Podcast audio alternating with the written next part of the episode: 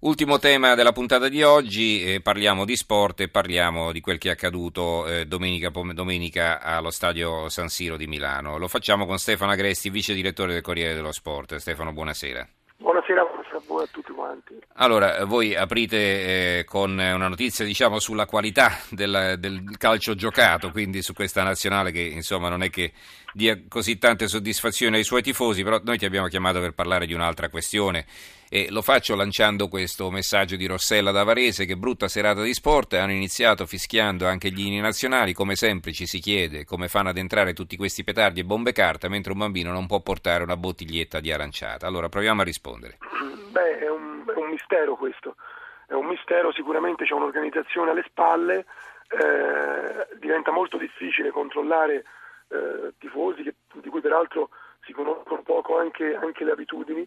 E, e, insomma come già avevamo visto in occasione della partita con la Serbia a Genova che poi era stata addirittura eh, sospesa quello che, che, è successo a San Siro eh, in occasione della, della, partita di domenica contro la Croazia è stato sicuramente un qualcosa di, di, ehm, di molto grave e anche effettivamente di difficilmente immaginabile considerato considerati anche tutti i controlli che ci sono nostre, in occasione delle, delle, partite delle nostre squadre. Per i nostri tifosi è quasi impossibile eh, assistere a un incontro in trasferta della loro squadra del cuore perché i controlli, i biglietti, le modalità di acquisto dei biglietti, l'accesso eh, è tutto molto complicato eh, e invece poi insomma ci, ci, ci eh, capita che mh, tifosi serbi o croati possano, riescano a portare all'interno degli stadi. Ma questo perché secondo te? Perché magari si vogliono evitare incidenti diplomatici, che poi magari la, la stampa parli male degli italiani che non si fidano, che ma, maltrattano i tifosi stranieri? Perché secondo te? Beh, sicuramente c'è un, un, un controllo che è più complicato anche perché queste, queste tifoserie arrivano appunto da, dall'estero, è, è, complicato anche coordinarsi con le forze dell'ordine locali eh, quindi sicuramente c'è anche questo aspetto. Eh, poi bisogna anche eh, tenere presente che questi sono, sono tifosi che comunque, eh, tifosi insomma, chiamarli tifosi è sicuramente sì, sbagliato. Gli facciamo un complimento. Eh. Esatto, sono, sono teppisti che sono, organi- mm, che sono organizzati per creare problemi di ordine pubblico di questo tipo perché altrimenti sicuramente non riuscirebbero in, a portare all'interno dello stadio strumenti di questo tipo, per cui è chiaro che, che ci si scontra anche con una organizzazione di un certo tipo e quindi c'è, c'è anche questo, questo aspetto da, da, tenere presente. È chiaro che poi non è che capitano solo da noi queste cose, capitano mm-hmm. anche all'estero. Quello che è successo in occasione della partita tra Serbia e Albania, insomma, è, mm-hmm. eh, ce lo ricordiamo, è stata sospesa la partita, non è stata terminata. No, gli stessi croati, i tifosi croati della Dinamo di Zagabria avevano creato problemi no? Col, nella partita col Paris Saint Germain, c'erano stati grossi incidenti a Parigi.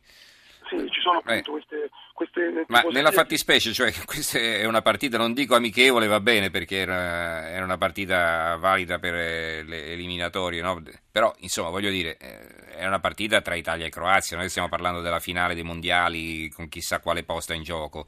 Sì, eh, allora, io, cioè... io, penso, eh. io penso che noi sbagliamo se pensiamo che certe situazioni si verifichino in base all'importanza della partita. Mm. Uh, credo che queste situazioni si verifichino perché c'è un disegno preordinato dietro, perché c'è un'organizzazione che mira a creare scompiglio, a creare caos, a creare problemi di ordine pubblico.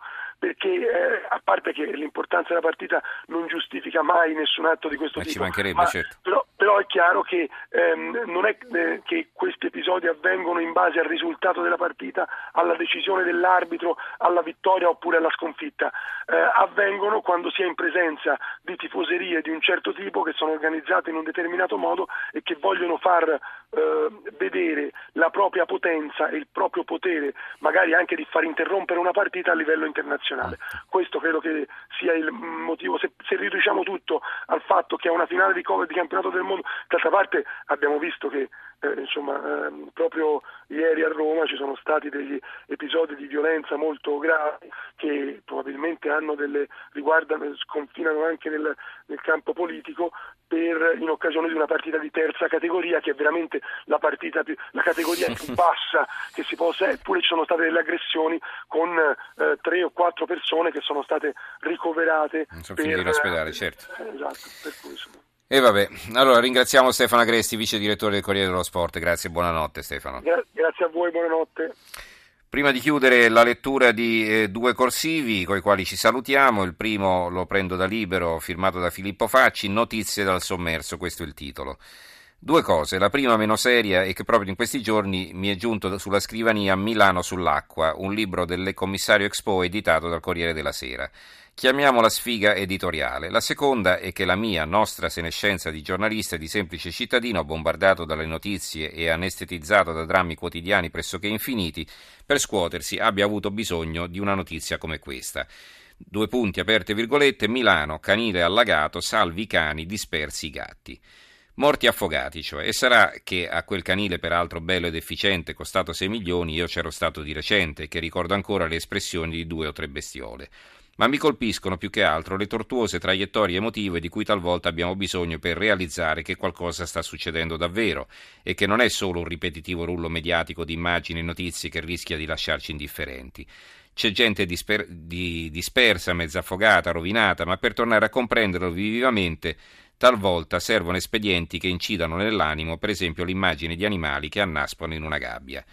Poi nella serata di ieri la notizia è stata smentita, tutti gli animali sono stati salvati anzi pare che la reazione di addetti e volontari sia stata esemplare. Ma fioccavano le polemiche sulle false notizie, le strumentalizzazioni, la troppa vicinanza al fiume, colpa vostra, no, colpa nostra. La letargia novembrina riammantava tutto. L'editoriale, il, il, corsivo invece di Massimo Gramellini eh, sulla stampa, il taglio basso della stampa di domattina, Terra Terra è il titolo. Ma cosa avrà fatto di male Matt Taylor, l'uomo capace di portarci su una cometa per ridursi in lacrime a chiedere scusa al mondo intero? Si è presentato in conferenza stampa con una maglietta che aveva delle pin-up disegnate sopra.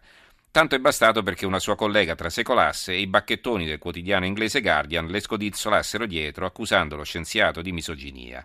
Mentre Matt, felice come un bambino, indicava la cometa, i chierichetti delle buone maniere gli guardavano il dito, anzi il braccio tatuato, e la mise cafona ma inoffensiva.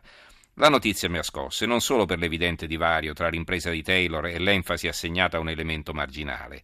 A furia di stare attenti a non urtare la minima suscettibilità e di montare la guardia contro ogni presunta discriminazione, ci siamo ridotti a custodi di un formalismo sterile che non sa più distinguere gli oltraggi dai cazzeggi. Si vive in uno stato di indignazione permanente, smagnosi di rimanere offesi da tutto e di contrabbandare l'intolleranza per ipersensibilità. Quella camicia fa proprio schifo, Matt, ma sarei disposto a morire per difendere il tuo diritto di indossarla. Bene, eh, per oggi abbiamo concluso. Io ringrazio Vittorio Bulgherini che ha curato la parte tecnica, Stefano Cuneo, Carmelo Lazzaro e Claudio Spagnolo in redazione, Roberta Di Casemiro in regia.